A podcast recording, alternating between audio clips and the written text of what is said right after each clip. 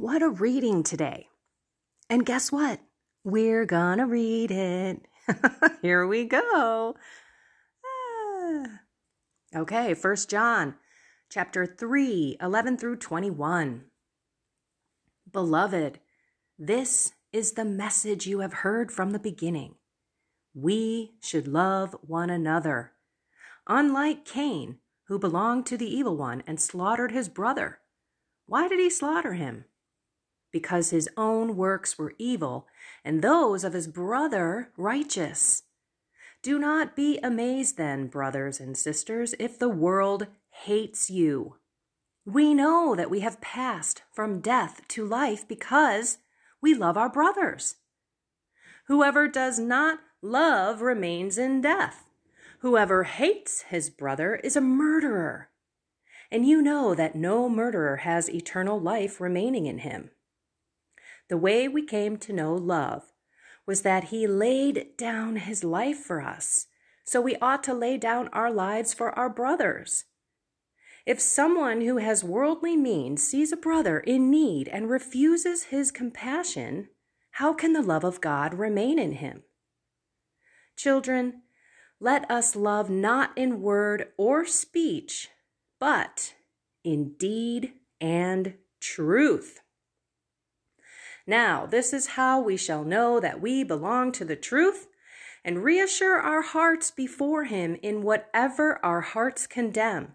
For God is greater than our hearts and knows everything.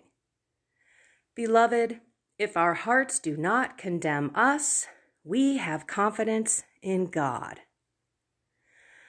Ah, always telling us, always telling us, we're going to be hated. We're going to be persecuted. And it may have to be, it may have to be And it may be because of our religion, our faith, what we choose to do over what we choose not to do. People may call us, I don't know, prudes or holy rollers or something, Jesus freaks, because we choose not to do the evil that the ruler of this world, who by the way is Satan, says we should do. And beyond that, we're being persecuted because we're seeing truth as well. Hopefully, most of you are seeing this. You're seeing the evil, the Canaanites out there, if you will, destroying all the good, righteous people, truly by murder, but by many other means. And we see this, we know this. And we try to wake people up to what's going on, to the fact that some people that are in high echelon positions all across the world, all across the world, are not looking out for our best interest. it's all about them.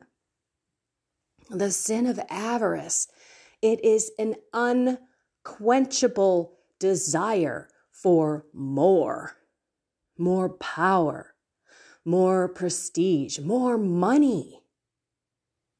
These people can't, it's like an addiction.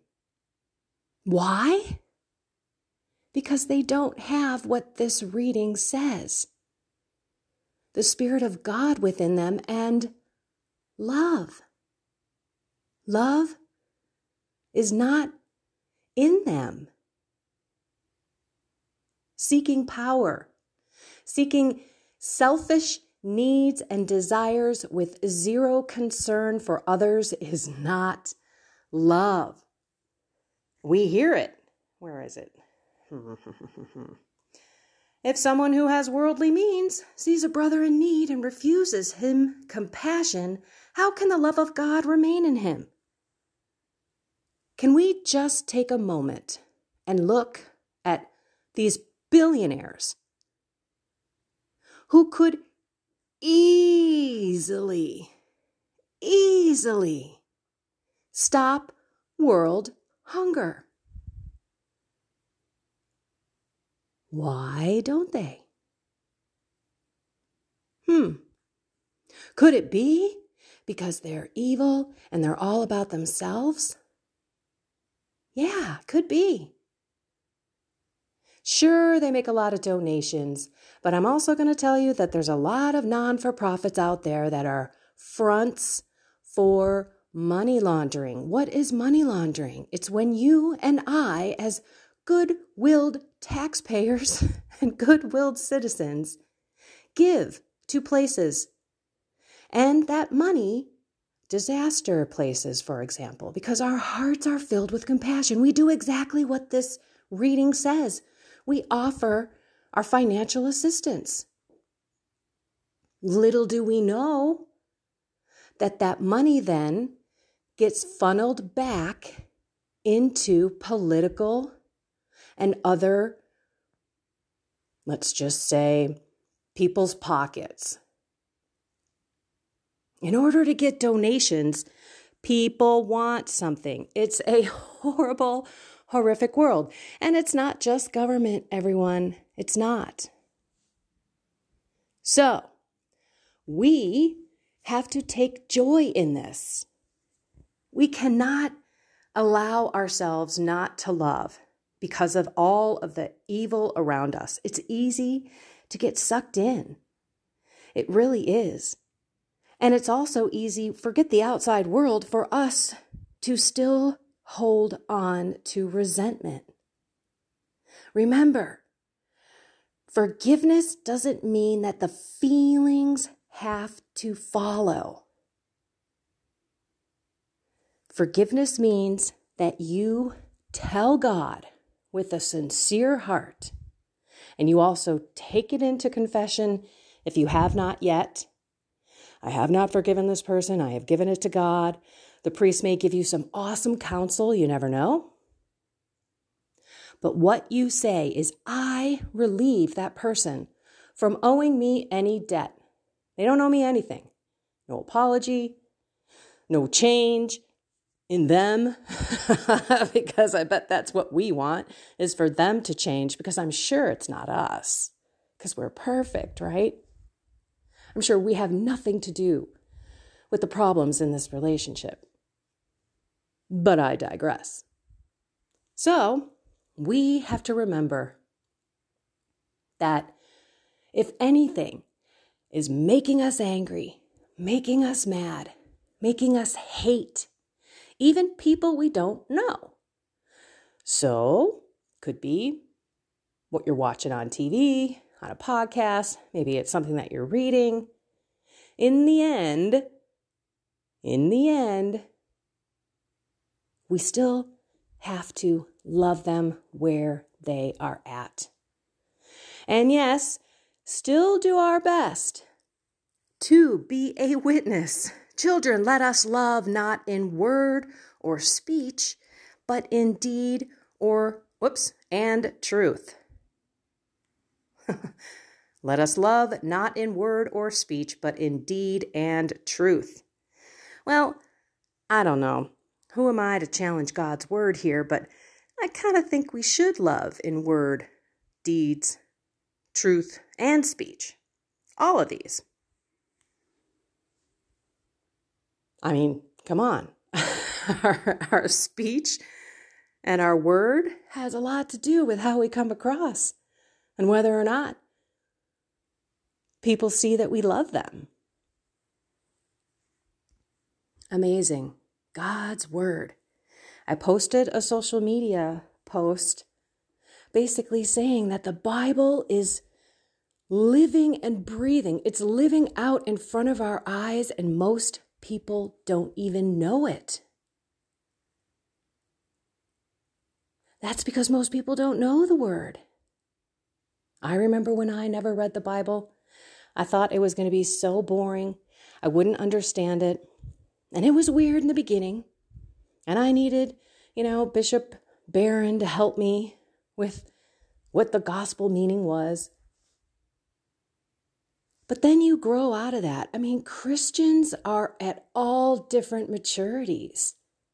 You've got baby Christians, you've got adolescent Christians, you know, you got the toddlers, you even have grown adults who are finally eating food, and even adults who are baby Christians. So we're all in different parts of our journey, all seeking to learn, all hopefully seeking to love more. And the word really does help because when you read it plainly, it kind of smacks you in the face like it did today. So I know many of you might be getting irritated out there. I don't know. There's a couple things going on in America. America. Sorry, that's how Bush used to say it. I always say America when I say America.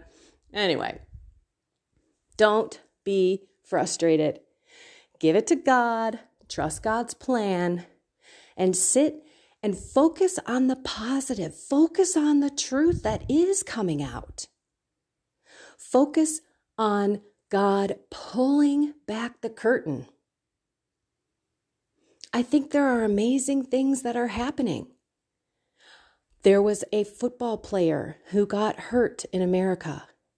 The whole country practically rallied around in prayer.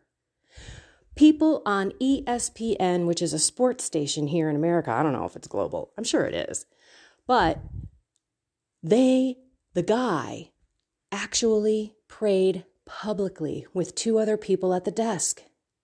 Didn't just say, Our prayers are with him, but prayed uh, live with everyone. It was beautiful. God is moving. God is moving. I don't know his plans, but I know something's in action.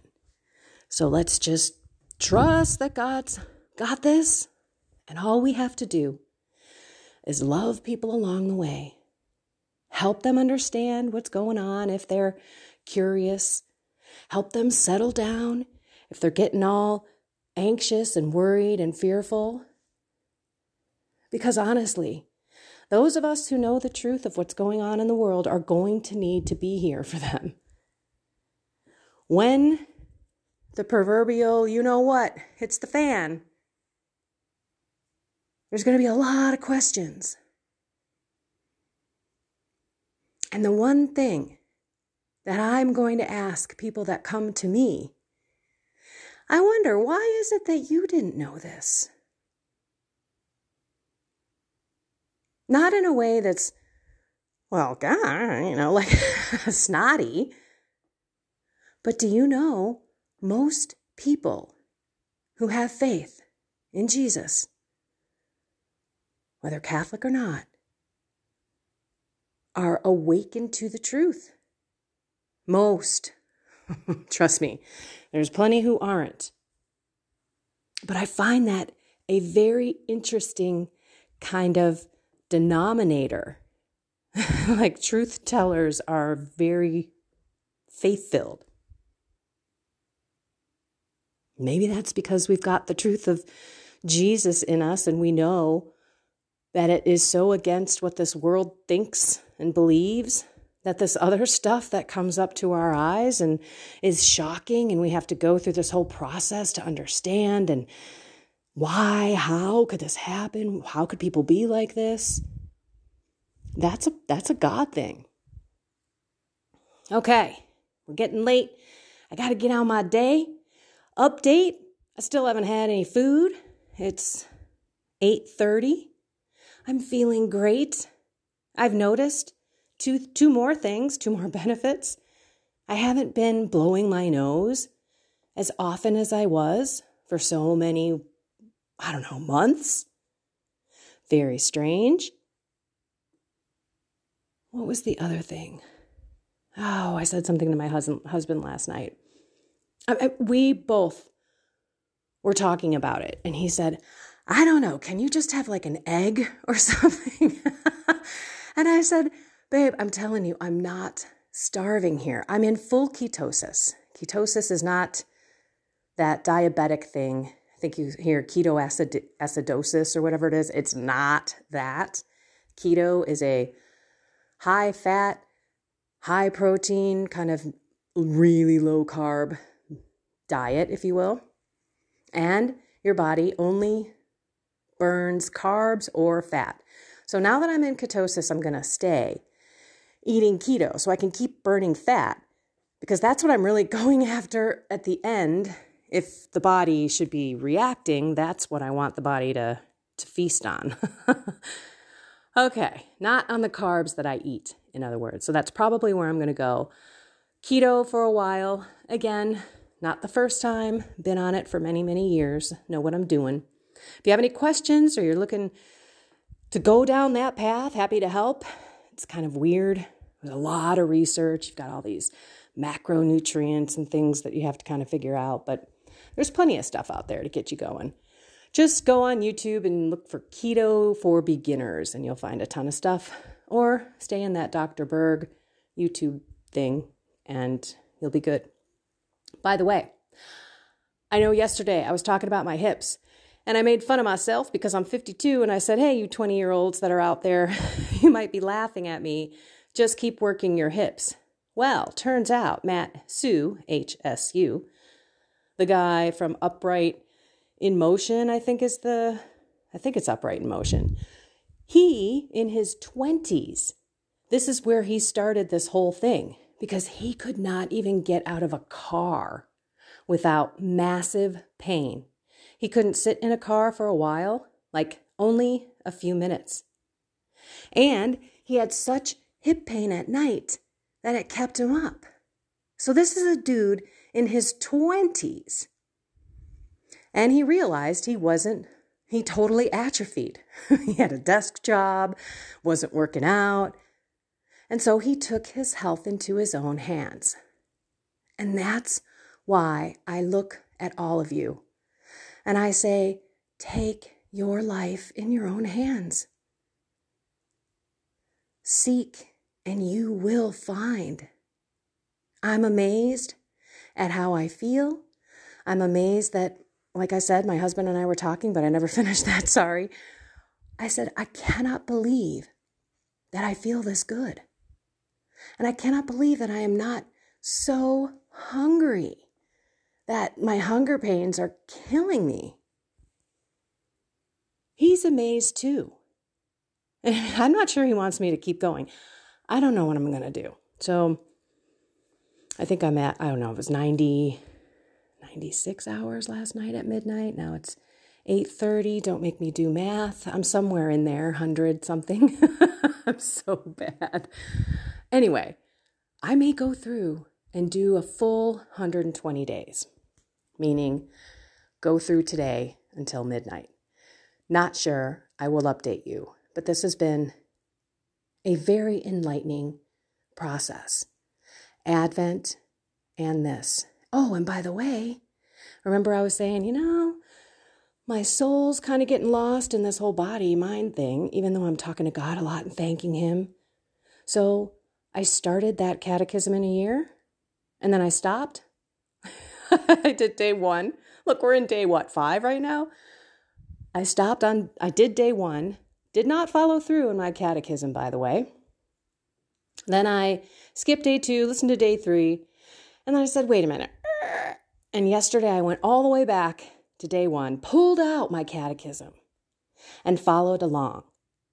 And it is beautiful, beautiful. So I went through day one through day four. Now I'm going to continue. I've got my, my catechism brick sitting next to my bed on my nightstand. It's like 900 something pages. So it's going to be interesting.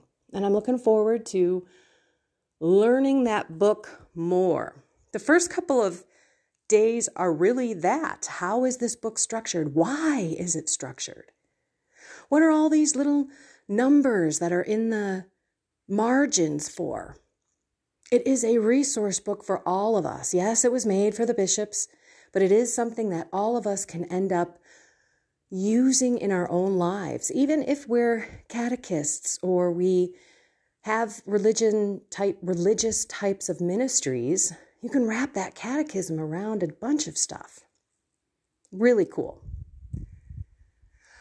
Okay, so yeah, that's the update on me. I'll let you guys get on with your day, loving one another and yourself and working on that mind, body, soul stuff that God tells you you need to work on today. So, what is that? Prayer, forgiveness, some time with God and peace, maybe working out, eating better, working out your brain. By the way, I just read something that if we don't work out our body, our brains atrophy. That's crazy. it's all connected. And remember, God created us to live off of his land. That meant we work the land. We're working our butts on our chair. That's all we do. I know there's probably some of you out there screaming through the whatever you're listening to me on. I work out all the time. Don't assume that we're all lazy. And I know that.